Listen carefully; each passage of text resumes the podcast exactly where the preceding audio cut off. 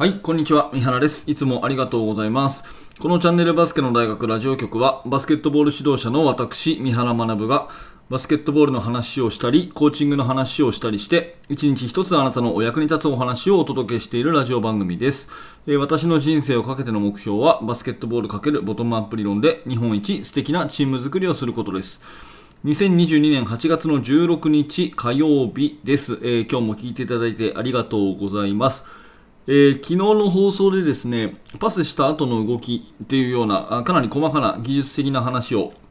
させてもらったんですけども、意外とそれが好評だったので、えー、やっぱりそういう技術的な話、皆さんお好きなんだなというふうに思ってですね、えー、今日もちょっとそういった、あのー、技術的な話をさせていただきたいと思います。えー、オフェンスはシュートの後が大切ということで、シュート打った後何しますかね。うん。まあ、要はリバウンドですよね。えー、その体勢を整えることが大切だと私はすごく思ってるんですが、意外とこれをやってないチームが多いし、最近の、うん、まあ、流行っていうかね、えー、オフェンスパターンの中ではこれをおろそかにしがちじゃないかなというふうにちょっと心配をしている、そんな考えをあなたと共有したいと思います。えー、ぜひ最後までお聞きください。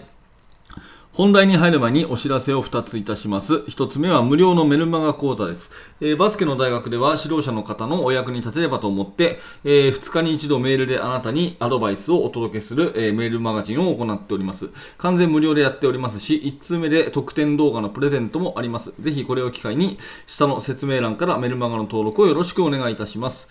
それともうひとつは YouTube メンバーシップのお知らせです。えー、メンバーシップえー、最近ですね、すごくメンバー増えていただいてありがたい限りなんですが、うんとそちらの方ではですね、週ににほん音声講義を配信しています。あのー、ちょっと表では出しづらいような私の失敗談とかですね、実体験に基づいたチーム作りの学びについて、えー、特別動画講義ということでさんじゅっぷんぐらいのものを週ににほん配信しておりますので、えー、もし興味のある方は下の説明欄から YouTube メンバーシップ、えー、どうぞ覗いてみてください。よろしくお願いいたします。さて、えー、オフェンスはシュートの後が大切ということで、えー、確か先月号の月刊バスケットボールに載させていただいたんですけど、あの、シュート打ちますよね。どんなオフェンスであれ、シュート打ちますよね。打ったらリバウンド体系を整えるってものすごく重要だと思っています。で、具体的にはですね、えー、ゴール下にさんにん。ねえー、さん、よん、ごばんがリングの正面に三角形をまず作るということですね。そしてフリースローライン近辺にひとり、これロングリバウンドって言って、いわゆるこぼれ球を拾う人がひとりですね、うん、でセーフティーにひとり、まあ、センターサークル付近にひとりということで、ゴール下にさんにん、真ん中にひとり、一番後ろにひとりっていう、まあY の字を形成するようなことになるのが、えー、と私はまあ Y ポジションなんていうふうに呼んでいます。はい。えー、ちょっと画面の方でも書きますけど、ゴール下にまあさん、よん、ごとこうさんにんいて、ロングリバウンドにひとり、セーフティーにひとり、ねえー、これこうつなげると Y の字でしょっていうふうにするのがすごく重要だというふうに思うんですね。で、まずオフェンスそのものはですね、シュートがまあ入らないということを前提に考えなければいけません。そういうふうに言うとなんか絶望的ですけど、でも、どんなにいいシューターだって、まあ、うーん、そうだな、よんわりぐらいですよね。うん、シュートってよん、まあ、ゴール下のね、誰もいないゴール下だったらそれは入るかもしれないけど、まあ、なかなかそんなことはなくて、ゴール下の競り合ったゴール下だってごわりちょっと。うん、ノーマークの外のシュートだってさんわり、よんわりっていう世界じゃないですか。で、全体でね、全体、いち試合通じて全体で ごじゅっパーセント 超えるなんてことはまあ、ほとんどないわけで、えー、まあ、要は半分以上は落ちるということがまあ大前提なんですね。だからシュートが落ちちゃったじゃなくて、落ちるのが当たり前というのがまず大前提だと思います。ってなると、うん、シュートが入るというよりは、シュートを打った後、そのボールをどう取るかっていうことの方が回数が多いんで、これまあすごく重要ですよね。だからオフェンスをシュートして終わりじゃなくて、リバウンドを取ってもう一回シュートするっていうところまで考えなければいけないと思いますし、そのオフェンスリバウンドからの追加点っていうのは非常に貴重な追加点になるっていうのは、コーチの方だったらまあ実感されるところだと思います。はい、なので必ずリバウンドはこの Y の字の体系になるということが、これがもう必須ですね。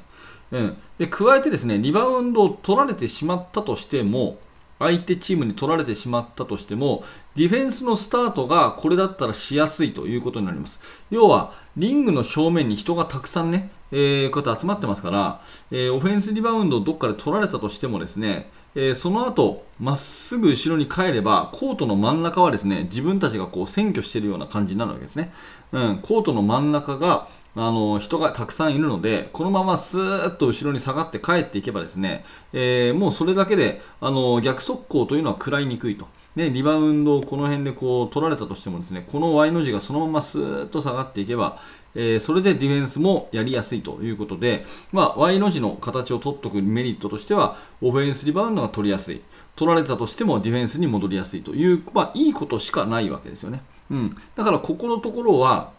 絶対に強調して教えてあげるべきことだと思います。はい。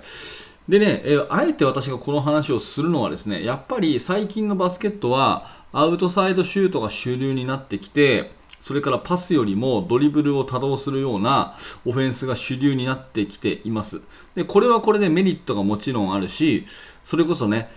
えー、この前やったような、あのー、全日本のね、えー、男子の試合のようなね、ああいうコンセプトで、ね、ペイントに切り込んでレイアップするか、スリーポイント打つかっていうようなね、そういうバスケットは単純明快で非常にいいんですけれども、一方でこのオフェンスリバウンドポジションということに関しては非常に入りにくい体系じゃないかなと思っています。はい、ファイブアウト系のね、オフェンスだとシュート打った後にみんな外広がってますから、やっぱりオフェンスリバウンドは非常に入りにくいということなんですよね。うん、でこの辺をね、あのーまあ、小学校、中学校、高校生の子どもたちが、うん、どこの辺まで真似をするかっていうところなんですけど、シュートを打つこと自体はいいと。ただ、打った後にリバウンドに入らないっていうことに関しては、あんまり真似をしない方がいいんじゃないかなというふうに思うんですね。うん、やっぱりあの日本代表とかね、プロの選手っていうのは、基本的にシュートが入ることが逆に前提になるわけですよね。シュートが入るのが前提と。ね、確率が非常に高いのが前提ということで、オフェンスリバウンドに入らなくてもいいっていうまた違った考え方でバスケットができるわけですね。ただ、子どもたちの世界はシュートが入るんじゃなくて、落ちるのが、まあ、ある意味当たり前と。でそこからどうリバウンドをつなげていくかっていうところだったり、リバウンドを取られた後も戻るっていうことにつなげていくかっていうバスケットのその一つのうーん流れみたいなものをちゃんとこうやっていくってことが大事かなと思うので、